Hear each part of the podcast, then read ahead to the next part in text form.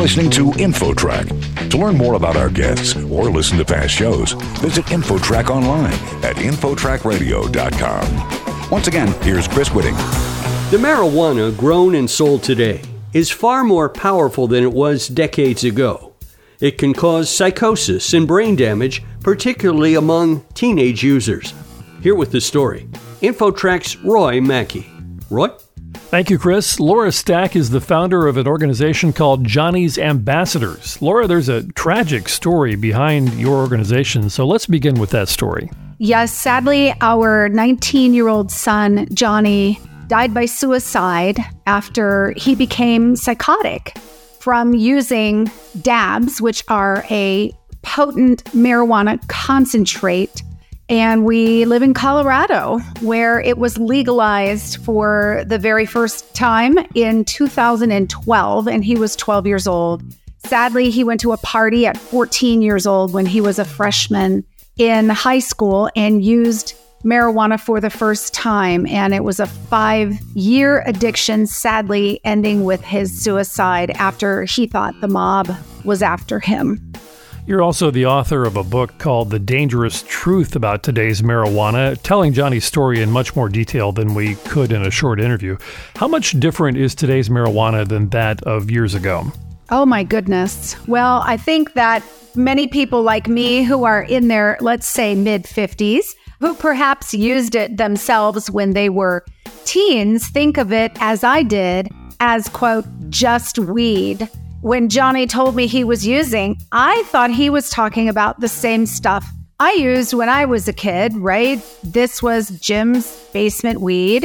And it, you know, eight of us passed around one joint for a couple hours and asked each other if we were high. You know, you kind of giggle and then go to Denny's afterward. Uh, that was the day of 1%, 2% THC per gram of flower, which is how it's measured. Today's flower can be a max of 40%, some strains sold legally in dispensaries, but the concentrates where they extract the THC from the plant and then concentrate it can be anywhere from 60% to 80 if they're waxes, shatters, resins uh, 90%. Some manufacturers are bragging they have created a 100% distillate to put into vapes. So these products are not anywhere near the same as what we used to smoke ingest. These products, these concentrates didn't even exist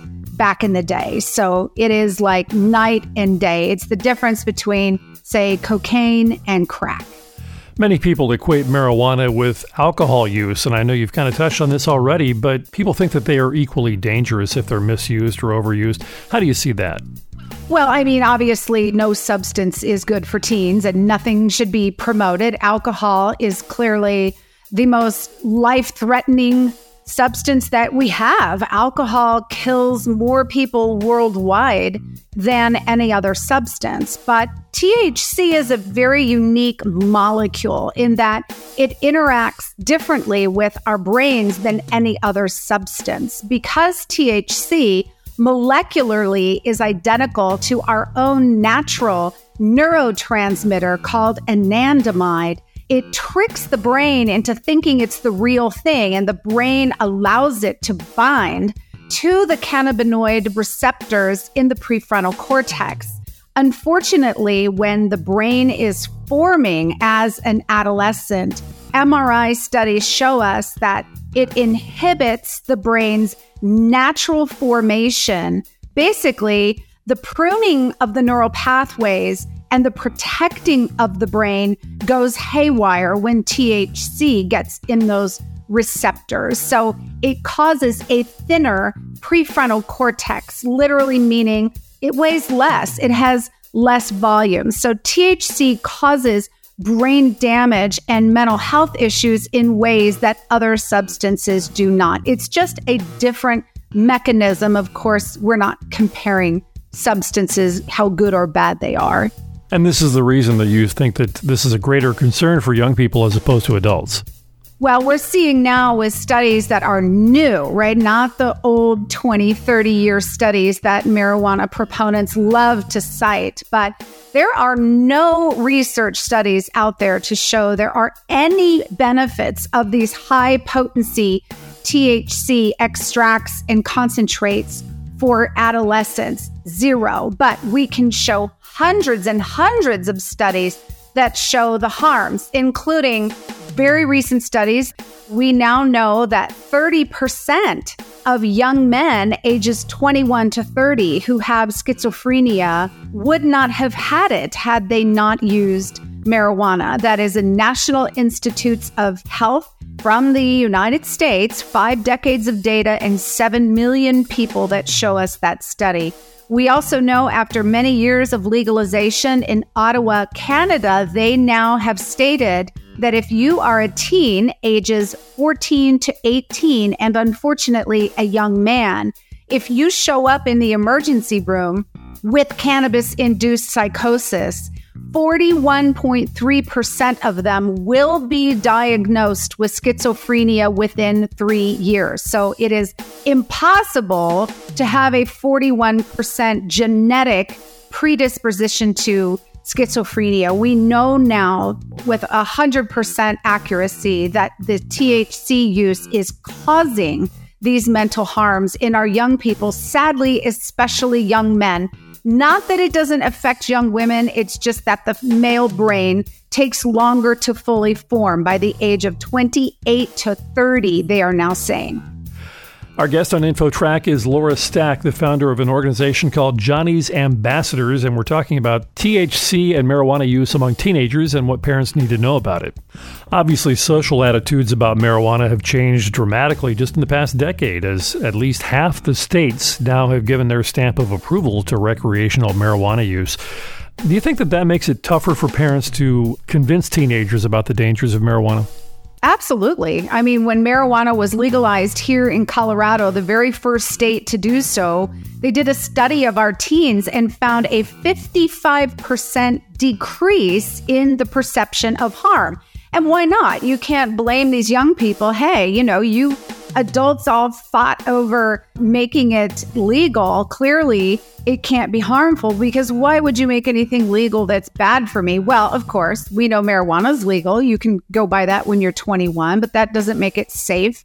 You can go buy cigarettes when you're 21. Well, that doesn't mean that they don't cause harm. So that's actually a pretty low bar to say that just because it's legal, it's harmless, because we know there are lots of other substances that are legal that are very bad for us. Instead, we really have to focus on the harms. We are sacrificing the mental stability of our young people on the altar of revenues, which in Colorado, for every dollar we take in in tax revenue, we spend four and a half dollars on the results of that marijuana use from crashes, from crime, a 600% increase in poisoning calls to the Rocky Mountain Control Center, behavioral health, emergency room visits, and on and on. So there is no financial formula that makes sense to make it legal. If a parent is legally using marijuana, how do they have that conversation with their child and not appear to be hypocritical?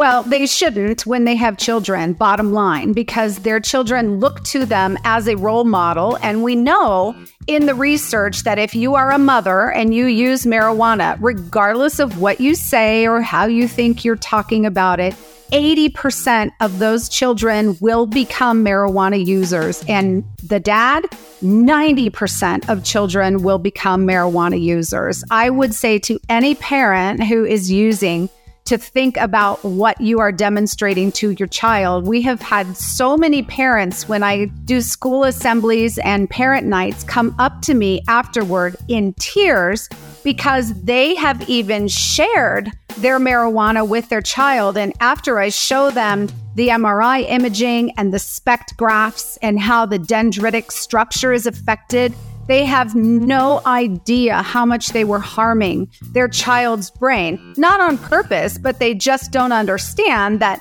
their brain is formed and there is no safe level of THC in the developing adolescent brain. Laura, do you have any final words of advice that you can offer to parents who wonder maybe they don't really know if their teenager is using marijuana, or maybe they just think it's part of being a teenager?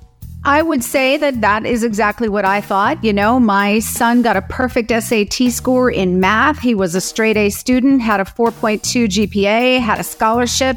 No parent thinks that that will ever happen to their child. And I know that Johnny did not think that he was going to have a problem with it until he did. I would encourage you to cast aside any perceptions of what you think you know about marijuana. If you have not set foot in a dispensary in the past 10 years, you really are ignorant about the products that are available today, the dose dependency, how the brain is impacted in youth. We don't get into the whys and wherefores about legalization and policy, and we don't talk about adult use, we are specifically interested in keeping teens from using it so that they are educated and understand the data and how it harms their brains and hopefully choose to delay any use until their brains are formed. And maybe by then they won't even want to use it at all. And where can people find more information about Johnny's ambassadors? We will help any parent who is worried about their teen's THC use. Just come and visit us online at johnnysambassadors.org. That's J O H N N Y S ambassadors.org. Laura Stack, the founder of Johnny's Ambassadors, thank you so much for joining us today. Thanks for having me. And for InfoTrack, I'm Roy Mackey. You're listening to InfoTrack, a production of Syndication Networks.